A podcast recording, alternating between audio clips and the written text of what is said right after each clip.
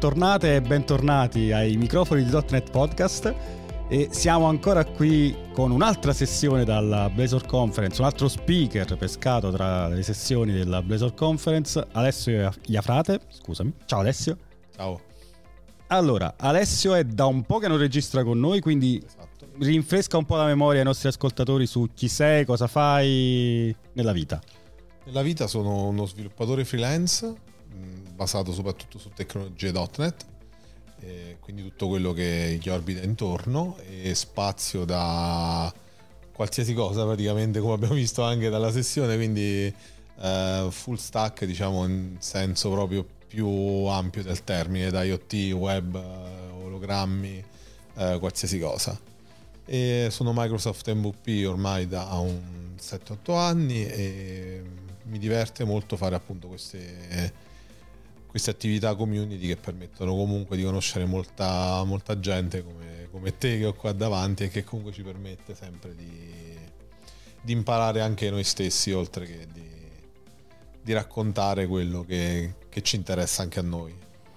No, parliamo un po' della tua sessione. La tua sessione era una sessione si può dire nerdissima senza offendere nessuno? No, assolutamente. Se mi eh. dici nerd non mi offendo.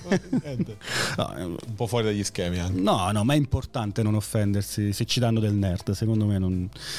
La tua sessione si intitola Blazor 3000. Sì, ok. Perfetto. Perché? Perché? Cioè, lo, vogliamo dire o, diciamo... o, lo diciamo- sveliamo dopo? Ah sì, dai, è stato un modo di, così, di giocare con quello che è uno degli interessi che ho anche io oltre alla parte appunto di sviluppo e quello della parte di supereroi Marvel e chi, e chi ha seguito un po' appunto tutte le vicende dei film di questi ultimi anni non può non ricordarsi la morte di Iron Man e quel film in cui appunto c'è l'iconica frase ti amo 3000 della FIA, quindi non c'entra niente con gli anni, col 3000, col futuro, ma era appunto una citazione del, del film. E immagino che che è abbastanza nerd l'abbia spero l'abbia colta sicuramente l'avranno colta chi ha seguito la tua sessione o la seguirà guardando il video su youtube sicuramente si renderà conto poi che a un certo punto c'è un, una bella inquadratura in primo piano del casco di Iron Man si può sì. dire o lo sveliamo sì, no, ormai, ormai l'abbiamo mandata pure in streaming. Sì, appunto.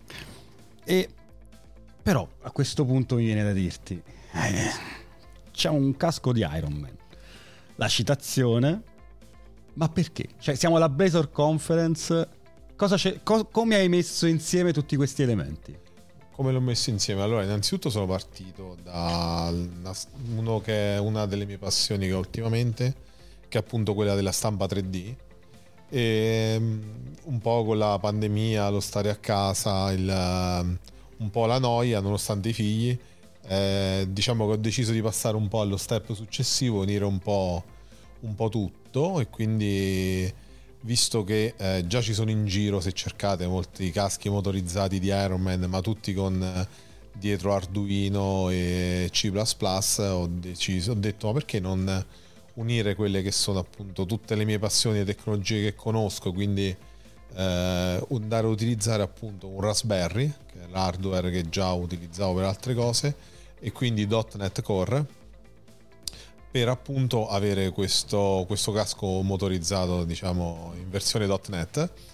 E eh, il punto su cui mi, che mi piaceva avere e che mancava in tutte le versioni che vedevo con Arduino era quella di un'interazione eh, lato web, tutte gestioni tramite pulsante.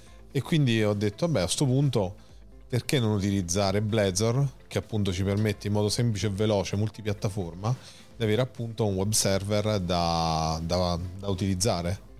E quindi è nata così l'idea di, di partire da, da, zero appunto e di realizzare questa diciamo, idea un po' pazza.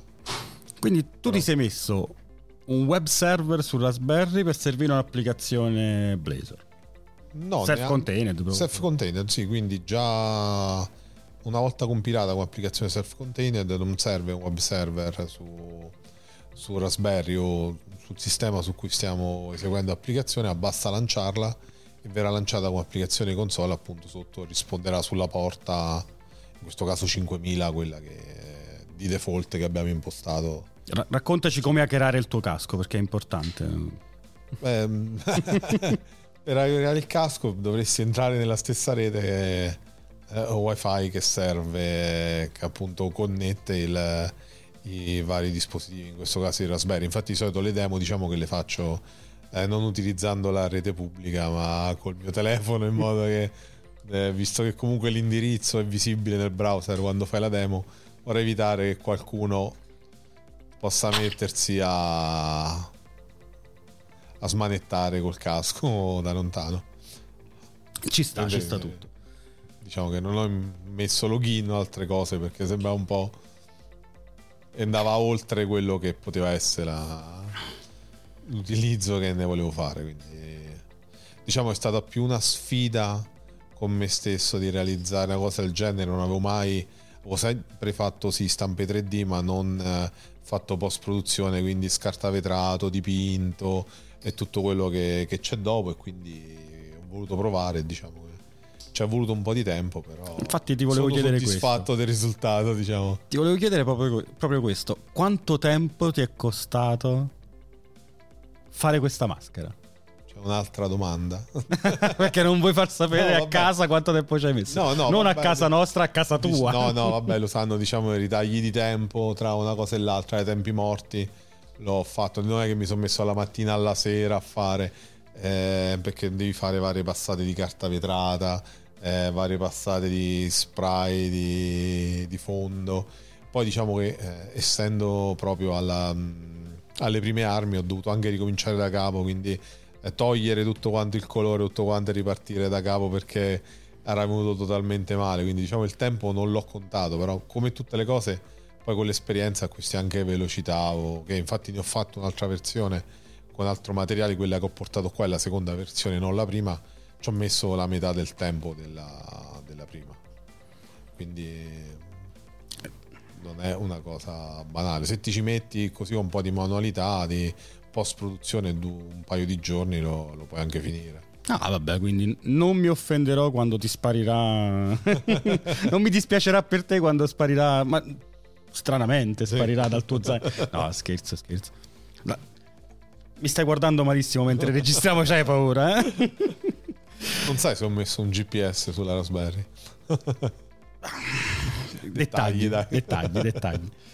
E come gira? Cioè, nel senso, a livello di performance, Blazor come gira su Raspberry? Eh, allora, diciamo che eh, la Raspberry ha già un hardware che è sufficiente per quello che serve a noi. La scelta che ho fatto io è di utilizzare Blazor uh, Client, quindi la versione WebAssembly, in modo che tutte le operazioni di rendering vengono fatte dal client che si connette.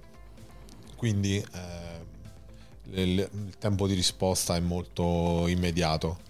Poi diciamo che non sono andato nemmeno ad ottimizzare, quindi la Raspberry ha su tutta l'interfaccia grafica già, con cui esce il sistema operativo.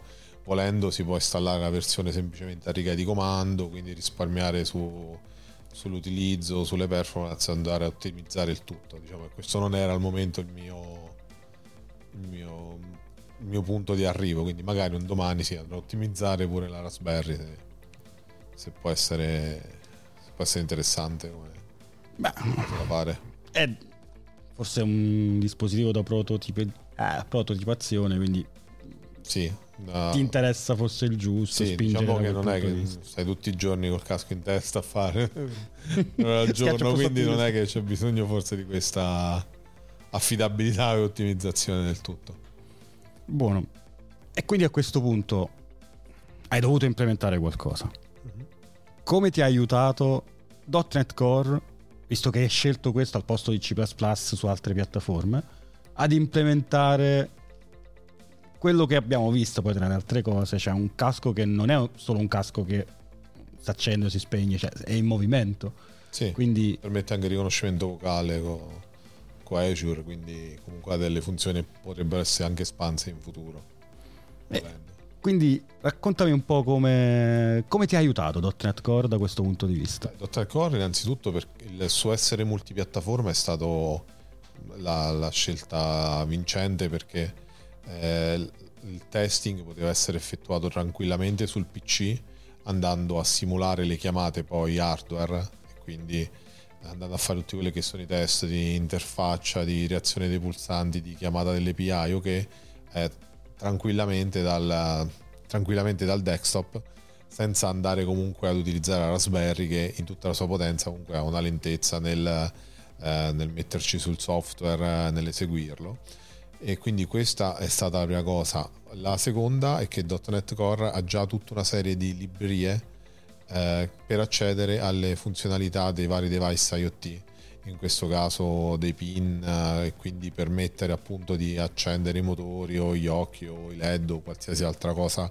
vogliamo e tutto questo in modo standard. Quindi io adesso ho scritto del codice che non è per la Raspberry, è per .NET Core. Quindi un domani, se deciderò di cambiare dispositivo ok, potrò, l'unico requisito che dovrò soddisfare è quello di essere compatibile con .NET Core e di avere naturalmente i pin e tutto quanto. E quindi in questo modo potrò spostare da una piattaforma all'altra. Quindi diciamo il multipiattaforma e l'astrazione è stato il motivo per cui ho scelto di utilizzare .NET Core insieme a Blazor, quindi per la parte web. Ottimo mi piace come progetto, mi piace il fatto che tu voglia fare anche altre maschere in futuro, quindi va benissimo così. E direi che abbiamo anticipato un po' tutto. Per chi volesse dettagli di natura tecnica, ovviamente rimandiamo al video che ci sarà eh, per la tua sessione. Assolutamente non vogliamo rubare la scena alla parte tecnica, alla parte scenografica del, delle tue demo. Quindi per ora ti ringrazio per... Eh, Grazie a te per l'opportunità Grazie assolutamente per la disponibilità, soprattutto da parte tua. E un saluto a tutte e a tutti, alla prossima. Ciao a tutti.